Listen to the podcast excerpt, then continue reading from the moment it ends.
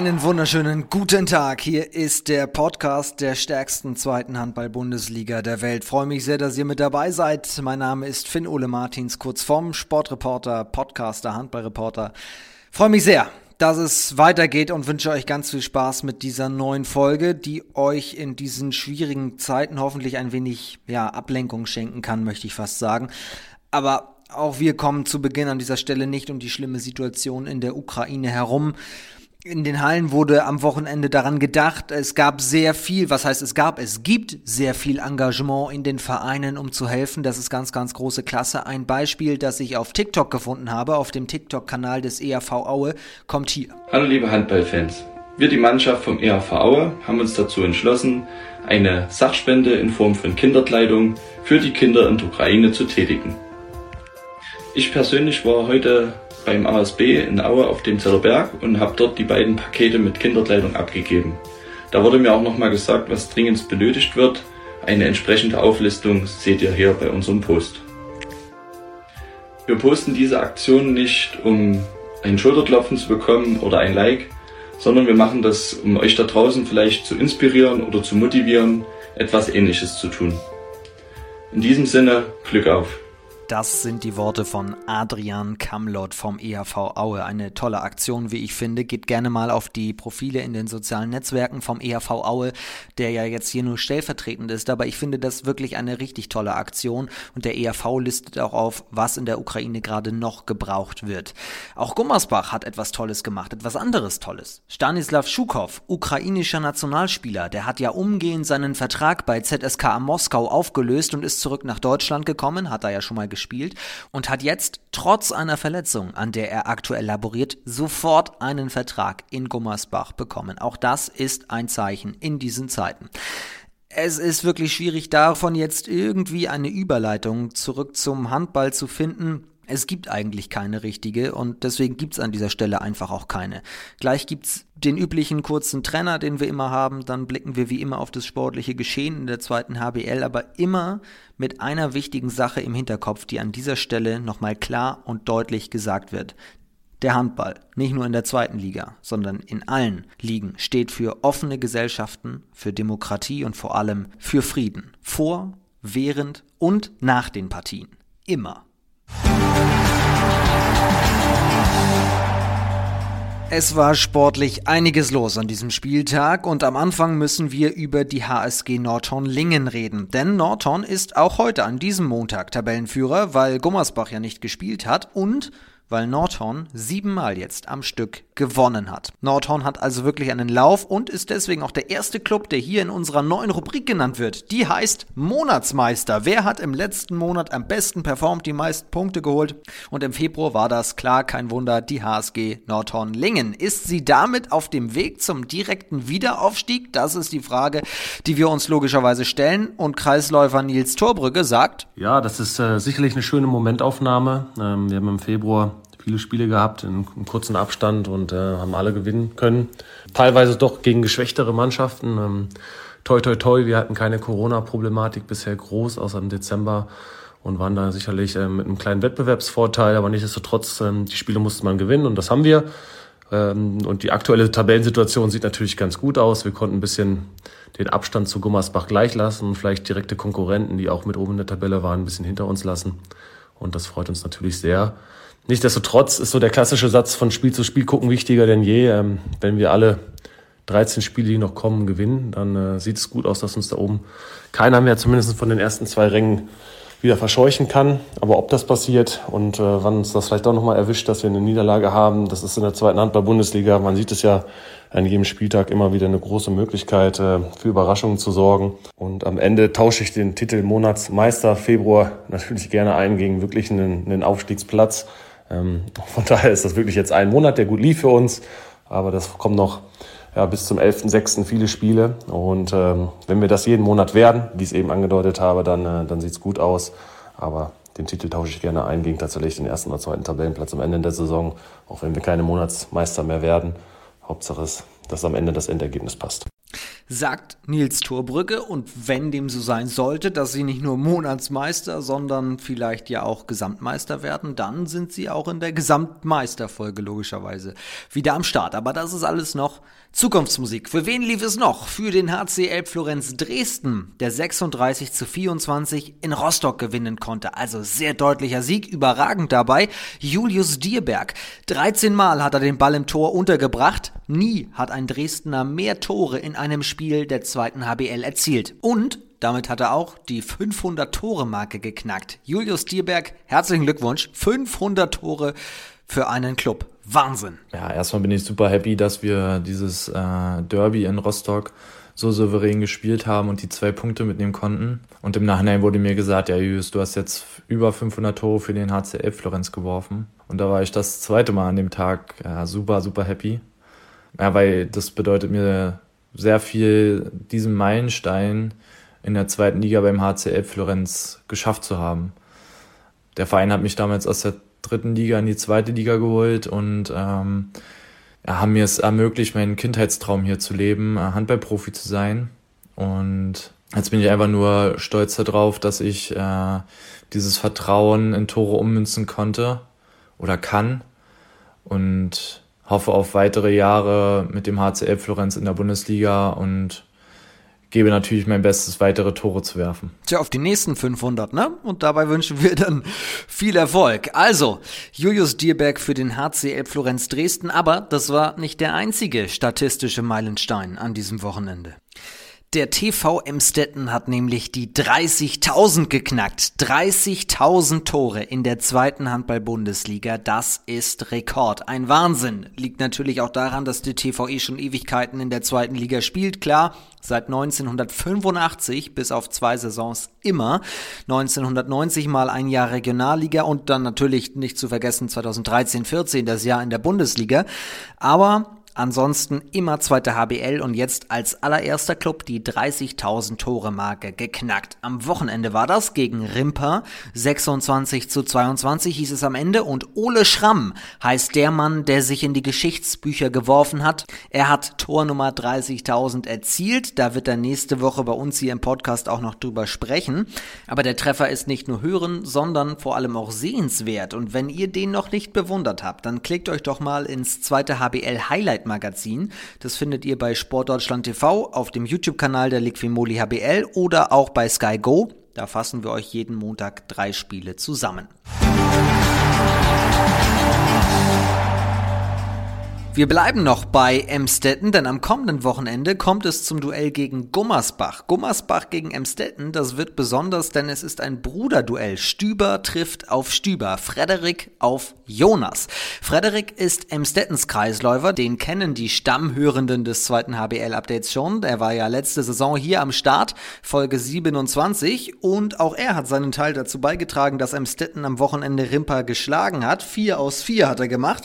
Und deswegen habe ich ihn mal gefragt, ist dieser Sieg gegen Rimpa jetzt eigentlich wichtiger für den Kopf oder die Tabelle? Der Sieg ist einmal natürlich für den Kopf wichtig, weil das für uns ganz wichtig war, das ähm, nicht so gute Spiel in Ferndorf ähm, aus dem Kopf zu bekommen und, und äh, ja, für uns einfach wieder die Sicherheit zu bekommen, dass das ein Ausrutscher nach unten war und nicht das ist, was wir normalerweise abrufen können.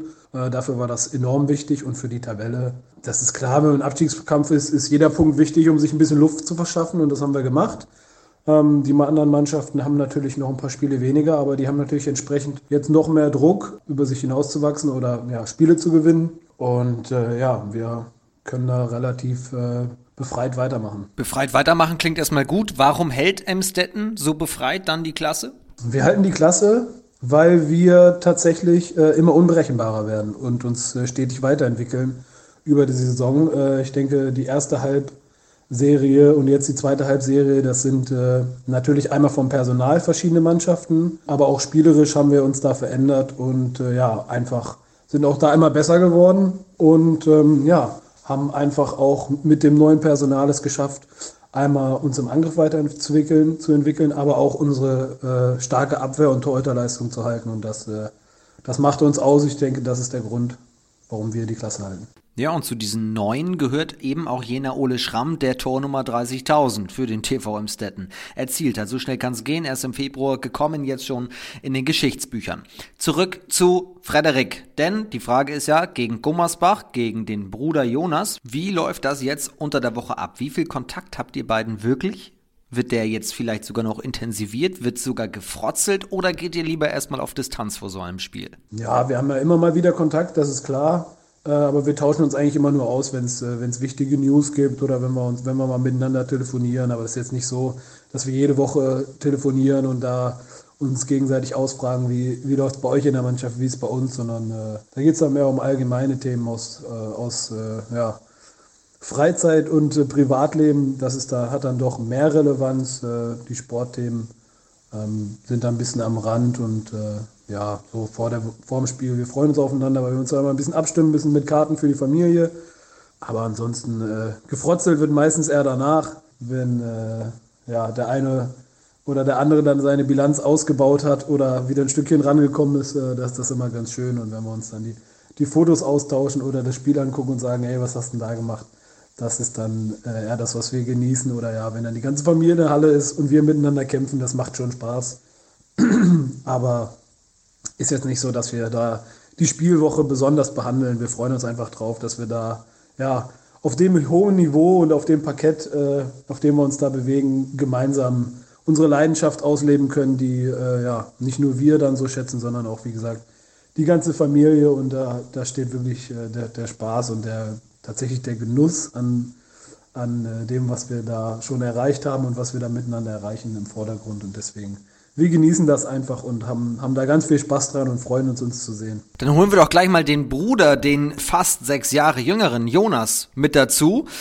Was kann denn Frederik Stüber noch von dir, von Jonas Stüber, noch lernen? Ja, wirklich was von mir lernen, weiß ich nicht genau. Handballerisch könnte ich ihm mit Sicherheit im Angriff ein bisschen was beibringen, so wie er mir in der Abwehr. Aber äh, ja, sonst würde ich da jetzt nicht ins Detail gehen und irgendwie sagen, da kann er irgendwie was von mir lernen oder so. Gibt es denn umgekehrt etwas, was die Welt über Frederik Stüber wissen muss, was sie noch nicht weiß? Ähm, dass alles, was mein Bruder erreicht hat oder ähm, erreichen wollte, sich wirklich selber erarbeitet hat, ähm, unglaublich ehrgeizig ist und das eben mit seinem Ehrgeiz alles so hinbekommen hat, wie er sich das gewünscht hat und wie er es erreichen wollte und das hat äh, meiner Meinung nach großen Respekt verdient. Also ich weiß nicht, wie es euch geht, aber es klingt für mich beides, was beide sagen, sehr nach Bruderliebe. Also das ist schon sehr, sehr cool, auch wenn das am Wochenende natürlich kurz dann einmal ruhen muss für 60 Minuten. Wie sind denn die beiden eigentlich zum Handball gekommen? Letzte Frage. Ja, zum Handball sind wir im Grunde genommen beide über unsere Eltern gekommen. Wir sind die klassische Handballerfamilie. Unsere Eltern haben beide gespielt, dementsprechend sind wir eigentlich am Wochenende in der Halle groß geworden. Und dann war die einzig logische Konsequenz, äh, dass wir dann irgendwann, wenn wir schon den ganzen Tag in der Halle äh, sind und da die Zeit verbringen und unseren Eltern beim Handballspielen zu gucken, irgendwann auch zwischendurch selber noch ein Spiel haben. Das sagt also Jonas über Frederik Stüber. Ich habe natürlich beide auch noch gefragt, warum gewinnt denn Gummersbach, warum gewinnt Emstetten? Das sagt dann Frederik logischerweise über den Kampfgeist, über die Qualitäten, die er eben schon angesprochen hat. Wenn Emstetten das auf die Platte bringt, dann ist eine Überraschung möglich. Jonas wiederum sagt, Gummersbach unterschätzt niemanden, weil sie jeden Gegner ernst nehmen, bespielen sie den auch wirklich sehr ernst und können dann mit ihrer Qualität am Ende nur gewinnen. Mal schauen, wie es ausgeht. 19 Uhr am Freitagabend ist Anwurf zwischen Gummersbach und Emstetten. Live natürlich zu sehen, wie gewohnt, auf Sportdeutschland TV.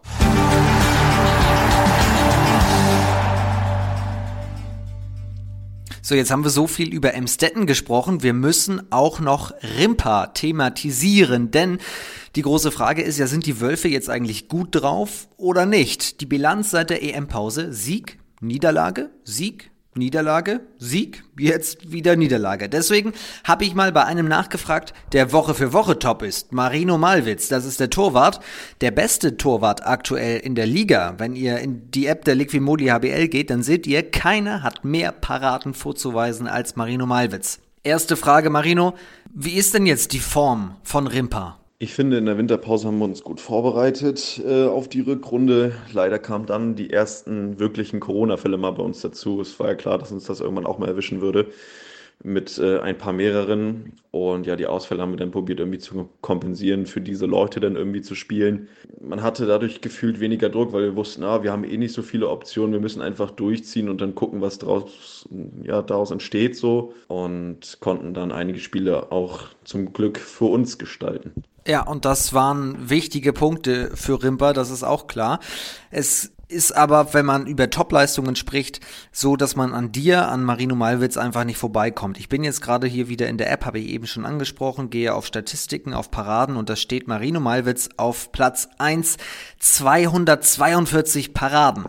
Du lieferst Woche für Woche statistische Topwerte. Klar, ein, ein Torwart profitiert immer von einer starken Abwehr und auch umgekehrt, aber warum läuft es darüber hinaus gerade so gut für dich diese Saison? Ja, ich finde, das hat im Prinzip letzte Saison angefangen. Da habe ich vermehrt Vertrauen von der Trainerbank bekommen. Und ähm, ja, dann wollte ich diese Saison so anfangen, wie ich letzte Saison aufgehört habe. Das ist mir bisher, glaube ich, auch ganz gut gelungen. Natürlich spielt die Abwehr auch eine Rolle. Ähm, die verhilft mir zu einigen Paraden, da sie sehr aggressiv und hart arbeitet. Und ja, mit der individuellen Vorbereitung vor den Spielen noch, plus dass man halt die Spieler, gegen die man spielt, auch jetzt über die Jahre etwas besser kennt und kennenlernt, ähm, kann ich irgendwie dem, dem Team dazu verhelfen, Punkte mitzunehmen. Sagt Marino Malwitz, der aktuell beste Torhüter der Liga von den Rimparer Wölfen. So, und jetzt kommt natürlich wie immer an dieser Stelle das Interview der Woche. Vor ein paar Wochen haben wir die Rubrik Dunstkreis der zweiten HBL eingeführt, wo wir auf Mannschaften schauen, die bald in der zweiten HBL spielen könnten oder in der letzten Saison vielleicht auch gespielt haben, also im Dunstkreis sind. Am 14. Februar war die HSG Konstanz hier zu Gast, die sich ja souverän nach dem Abstieg in die dritte Liga jetzt für die Aufstiegsrunde wieder qualifiziert hat, gerne auch direkt wieder hoch möchte. Und wer an den Dunstkreis der zweiten HBL denkt, der kommt in dieser Saison vor allem aber auch nicht an dieser Mannschaft vorbei, dem VfL Potsdam. Im Sommer wurde Bob Hanning als Trainer verpflichtet. Nichts anderes als der Aufstieg in die zweite HBL zählt und bislang läuft das auch wirklich hervorragend. In der Staffel A der dritten Liga steht Potsdam auch sehr souverän auf Platz 1, noch keine Niederlage kassiert Zwei Spiele stehen in der Vorrunde noch aus. Dann geht's in die Aufstiegsrunde. Und darüber will ich jetzt sprechen mit Tim Freihöfer, der im letzten Jahr aus der Jugend der Füchse Berlin nach Potsdam ging, nachdem er mal eben die Meisterschaft in der A-Jugend geholt hat und dann auch noch Junioren-Europameister wurde, ging er jetzt also nach Potsdam und jetzt im Sommer 2022 geht's dann zu den Profis der Füchse in die Liquimoli HBL. Das ist alles in ferner Zukunft. Erstmal soll's mit dem Aufstieg klappen mit Potsdam. Moin Tim. Moin, hallo. Schön dich zu sehen. Wie geht's dir? Wichtigste Frage. Ja, mir geht's gut. Ich bin fit, bin aktuell äh, übers Wochenende zu Hause und äh, ab Montag geht's, äh, ab Dienstag geht's dann wieder weiter. Weil ihr spielfrei hattet? Äh, ja, unser Spiel ist tatsächlich ausgefallen gegen Flensburg und äh, dadurch hat sich kurzfristig die Möglichkeit ergeben, äh, nach Hause zu gehen tut euch doch eigentlich auch mal ganz gut, oder? Weil ihr habt so viele Spiele, aber ihr seid ja auch schon seit ein paar Wochen durch. Das heißt, im Großen und Ganzen geht's so richtig gerade um was nicht. Eigentlich nur ein Spielen für die Aufstiegsrunde.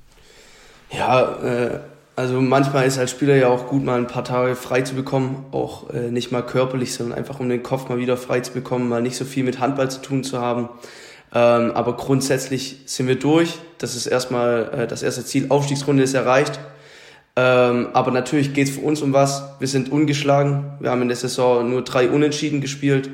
Ähm, deshalb äh, gilt der volle Fokus jetzt äh, auf, auf das Wochenende. Da spielen wir in Oranienburg unser letztes Spiel und wollen natürlich auch da die zwei Punkte mitnehmen. Dunstkreis der zweiten HBL heißt die Rubrik. Warum kommt man da nicht an Potsdam vorbei? Also warum seid ihr so gut? Das würde ich gerade mal ein bisschen rausarbeiten und wozu das führt. Ihr seid als der große Favorit in die Saison gegangen. Warum seid ihr dem auch gerecht geworden? Wir, wir investieren alle sehr viel. Ähm, also trainieren wie eine Profimannschaft, trainieren teilweise siebenmal die Woche. Ähm, wir, wir geben alles. Ähm, also ich glaube, jeder legt sein äh, privates Umfeld auch darauf, dass dieser Aufstieg dieses Jahr klappt. Ähm, man merkt auch, dass der Verein das will. Ähm, und wir sind einfach eine gute Truppe, haben extrem gute Spieler, eine super Mischung zwischen jung und alt. Ähm, deshalb sind wir da wahrscheinlich dann reingerutscht. Und das freut uns natürlich. Und äh, was auch schön ist, ist, dass wir bestätigen konnten, dass äh, wir diese Favoritenrolle bekommen haben. Die kam ja nicht nur wegen des Kaders, sondern auch durch die Trainerpersonalie. Bob Hanning ist gekommen und das hatte, war mein Eindruck, einen Effekt auf euch innen, aber auch auf alle anderen außen, weil dann heißt es, Bob Hanning kommt. Das erhöht für euch nochmal den Druck. Aber auch nach außen hat er natürlich gesagt, ich bin hier, wir wollen hoch. Ja, also äh, wer Bob kennt, der weiß eigentlich alles, was äh, Bob anfasst, äh, bringt er auch zu Ende und äh, macht das mit 100 Prozent. Ähm, ich arbeite jetzt schon seit vier Jahren mit ihm zusammen, so wie eigentlich viele aus der Mannschaft, da viele ja aus der letztjährigen A-Jugend rübergekommen sind. Ähm, deshalb äh, natürlich äh, ist das so, dass der Verein und ähm, alle heiß darauf sind, in die zweite Liga aufzusteigen. Wie arbeitet er oder wie arbeitet ihr zusammen? Naja, äh, grundsätzlich äh, haben wir relativ viele Möglichkeiten. Also äh, wir sind jetzt keine Mannschaft, die äh, 15 verschiedene Spielzüge spielt, sondern wir kommen auch oder leben von unserer Kreativität, die Bob uns natürlich gibt. Ähm, und wollen dann natürlich äh, so viele Gegenstoßtore wie möglich laufen äh, aus einer kompakten Abwehr. Und äh, das macht uns dieses Jahr, denke ich, auch aus. Wir äh, spielen echt eine gute Abwehr, haben wirklich drei richtig gute Torhüter da hinten drin und ähm, sind einfach deshalb auch aktuell noch ungeschlagen. Ich habe auch den Eindruck, das hat dazu geführt, dass eure Ansprüche eigentlich auch nochmal anders sind. Es gab ja Spiele auch in, in der Hinrunde, die ihr wenn du nur das Ergebnis betrachtest, eigentlich relativ souverän gewonnen habt und trotzdem hat ein, ein Bob Hanning hinterher gesagt, ich bin überhaupt nicht zufrieden. Also mit der Abwehr, das müssen wir nochmal komplett umstellen und so weiter. Das heißt, ihr seid auch unabhängig von den Ergebnissen in eurem eigenen handballerischen Denken die Spiele nochmal ganz anders angegangen. Ja, man muss sich natürlich ja immer selbst hinterfragen. Also äh, das ist ja auch so, trotz wenn man mal mit zehn Toren gewinnt, heißt es ja nicht, dass man ein extrem gutes Spiel gemacht hat. Äh, das kann ja sein, zum Beispiel äh, nur der Torhüter hält an dem Tag 20 Bälle und die Abwehr steht aber eigentlich gar nicht richtig gut. Und äh, das, also ich kenne das aus der A-Jugend natürlich schon. Also wir, für uns war es auch immer extrem wichtig, jedes Spiel hoch zu gewinnen und dabei aber auch gute Leistungen abzuliefern. Du hast schon ein paar Position auch angesprochen. Wir können ja sogar mal ins Detail gehen, weil das sind ja auch einige Namen, die man kennt. Ich denke an Kevin Struck, ein Simic ist äh, mit dabei, um jetzt nur mal zwei zu nennen. Äh, Akakpo, der in der, in der dritten Liga natürlich kein Unbekannter ist. Ein Karl Rosner ist bei euch am Start. Robin Haller müssen wir natürlich nennen. Also es ist ja schon ein Kader für eine dritte Liga, der ist schon, der ist schon auf Zweitliganiveau. Ja, auf jeden Fall. Also äh, jeder von uns äh, hat das Ziel, zweite Liga zu spielen und ähm, alle sind heiß da drauf. Ähm, von der Qualität des Kaders äh, brauche ich, glaube ich, bei den Namen, die du genannt hast, gar nicht anfangen. Also da können wir gerade weitermachen. Ähm, mit Maxim Orlov, Robin Heines äh, sind alles U-Nationalspieler. Ähm, Robin schon A-Nationalspieler in der Schweiz. Also das sind schon ein paar Hochkaräter da und deshalb ist das Ziel auch zweite Liga. Apropos, kleiner Ausflug, für dich läuft es ja auch richtig gut, ne? Stichwort auch, du sitzt da auch gerade im DAB-Trikot, äh, äh, letzten Sommer, auch nicht ganz unerfolgreich gewesen. Herzlichen Glückwunsch nochmal. Danke. ja, äh, kam, kam unerwartet, haben viele Verletzte gehabt, ähm, aber trotzdem äh, Europameister geworden. Union-Europameistertitel war auch hier ja groß Thema schon bei uns im, im Podcast äh, mit Aaron Sesing inwiefern hat dich das nochmal gepusht? Weil das war ja ein sehr turbulentes Jahr für dich auch 2021. Äh, Karrieremäßig ging das ja den nächsten Step für dich. Oder würdest du sogar zwei Steps sagen? Ich sag mal, für mich war das erstmal so, ich habe äh, gar nicht an die EM gedacht oder an die Europameisterschaft aufgrund von Corona und man wusste ja dann doch einfach vieles war noch ungewiss zu dem Zeitpunkt. Und mein allererstes Ziel war erstmal äh, deutscher Meister zu werden nochmal, was wir dann auch geschafft haben. Und dann kam. Genau, A-Jugendmeister bist du auch noch geworden mit den Füchsen. Genau.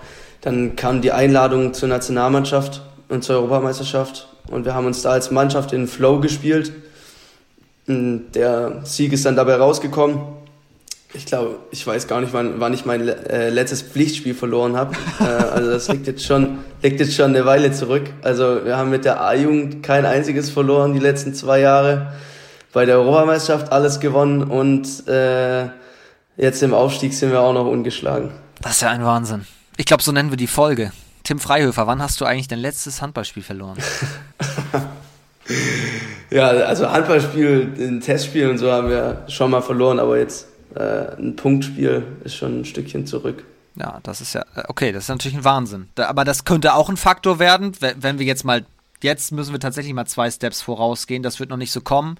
Das tut ihr nicht. Ihr seid sicherlich sehr fokussiert, überhaupt erstmal diese Aufstiegsrunde zu spielen, weil das nochmal, da kommen wir gleich zu, ein anderer Step wird. Aber das wäre natürlich ein Faktor, wenn ihr aufsteigt, dass man sich da vom Kopf her umstellen muss, weil dann als Aufsteiger bekommst du ja irgendwann mal eine Niederlage. Ganz natürlich. Ja, also das wird ja auch kommen.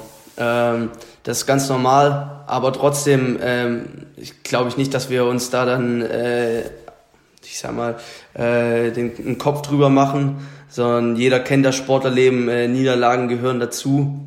Ähm, das ist einfach so und das muss auch jeder dann verarbeiten können, weil äh, wer in der zweiten Liga anfängt zu schlafen, der kriegt dann die Woche drauf direkt äh, von irgendwelchen Teams dann äh, eine Packung und das ist dann nicht der Ziel, ist nicht das Ziel, wenn wir aufsteigen.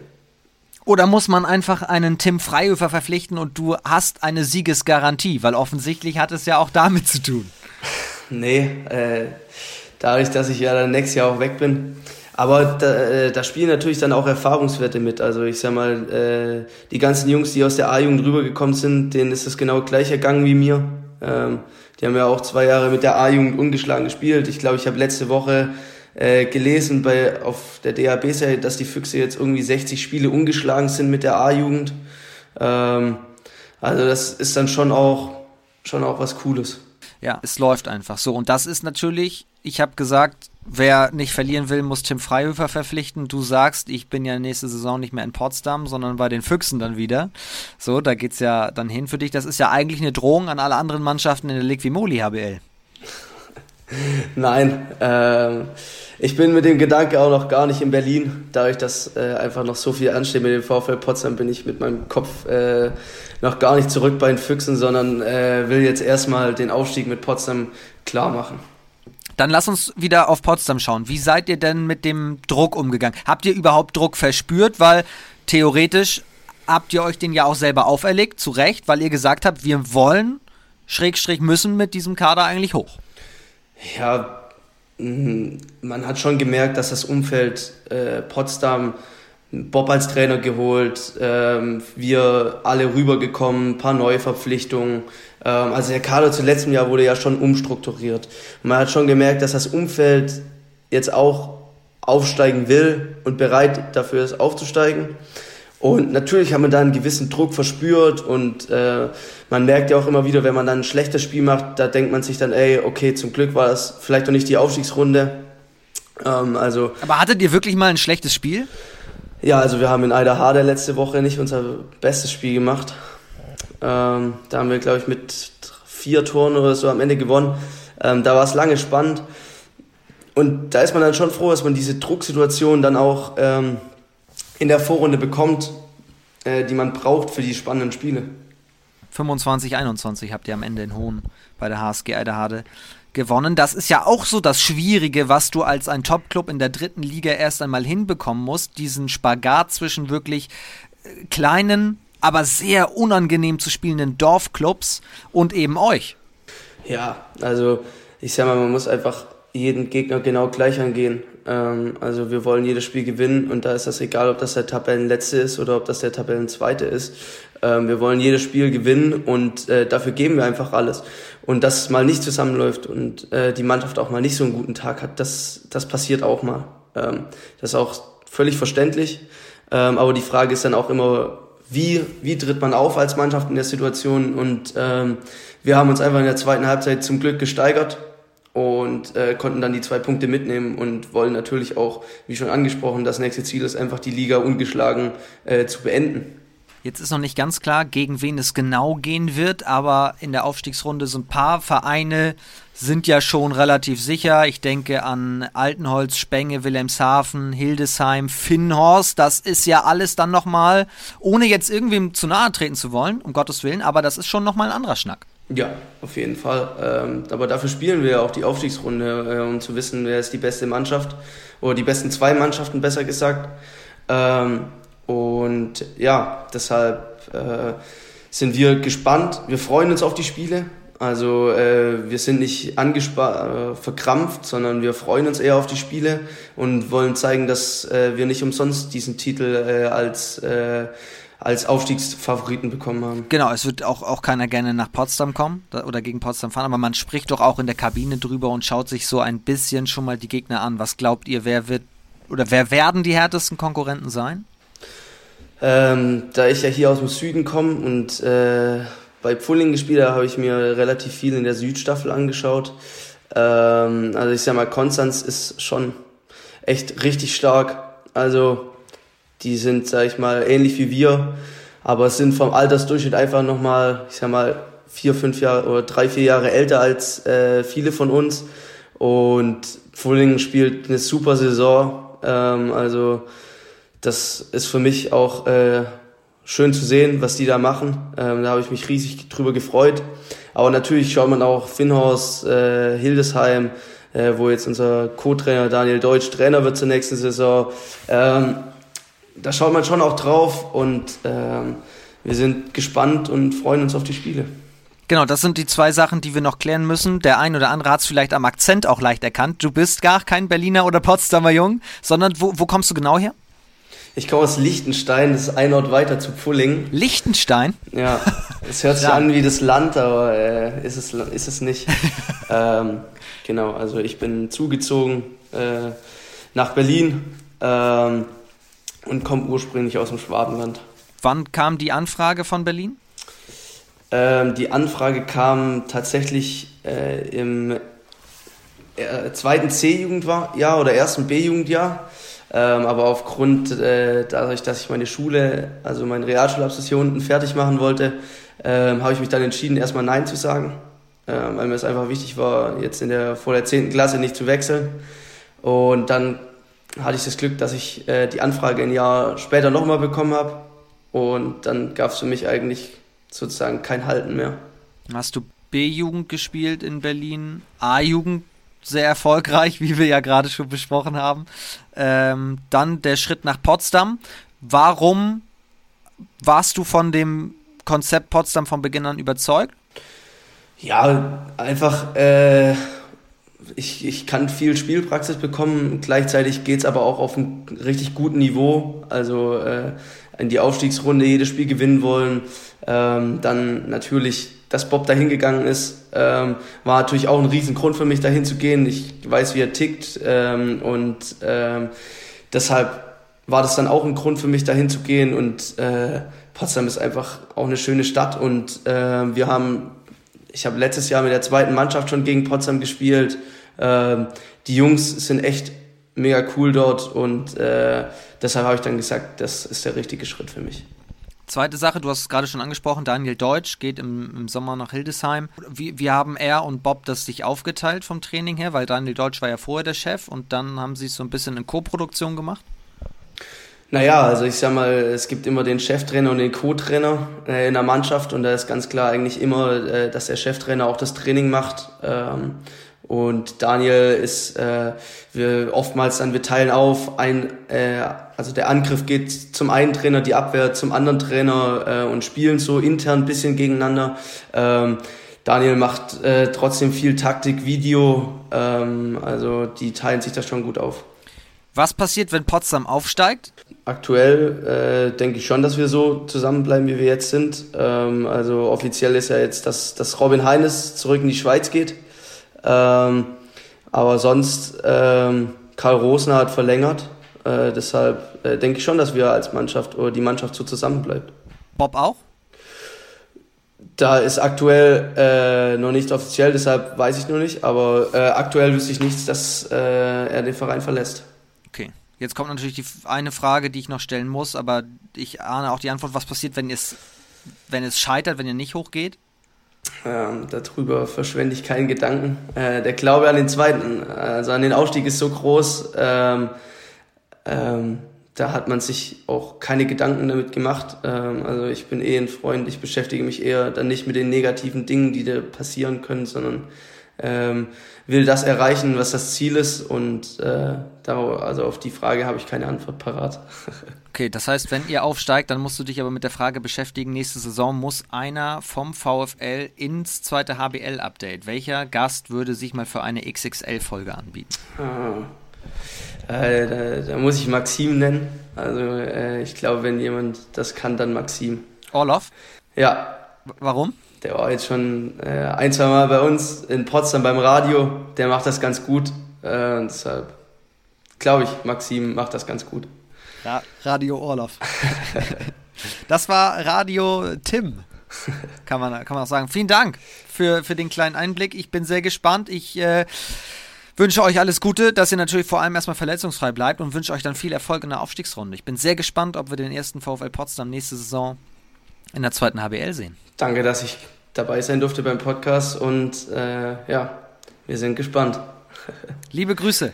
Bis dann. Bis dann. Ciao wahnsinnig professionell. Also Jahrgang 2002, das muss man sich auf der Zunge zergehen lassen. Der Junge wird erst im August 20. Also das ist schon für sein Alter echt stark und auch echt äh, ein spannendes Interview gewesen. Ich hoffe, es ging euch auch so. Übrigens, als wir dann aufgelegt haben, ähm, haben wir noch mal ein bisschen nachgeforscht und sind jetzt tatsächlich noch mal zu einer Antwort gekommen.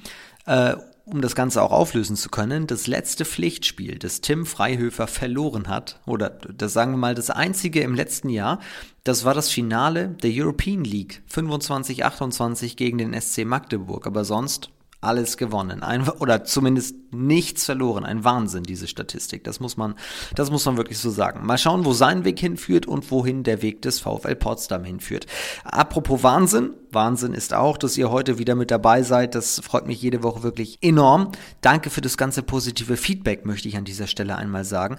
Woche für Woche bekomme ich das in den sozialen Netzwerken von euch viele Tipps, viele Anmerkungen, Wünsche natürlich, unter anderem ja auch diese Rubrik hier. Vielen herzlichen Dank dafür, das möchte ich sagen. Am Donnerstag kommt der Podcast wieder, dann die nächste XXL-Folge und zum ersten Mal geht's ums Schiedsrichterwesen in der zweiten HBL. Was passiert eigentlich bei der technischen Besprechung? Welche Rituale haben eigentlich Unparteiische? Wie hat sich das Pfeifen in Corona-Zeiten eigentlich verändert? Das sind alles so spannende Themen, die mich interessiert haben. Und das und mehr bespreche ich am Donnerstag mit Rosana Sug und Sophia Jans, die beide in der zweiten HBL pfeifen und zum ersten Mal dementsprechend auch weiblicher Besuch hier im Podcast. Darauf freue ich mich sehr. Es wird Zeit. So viel können wir schon mal sagen.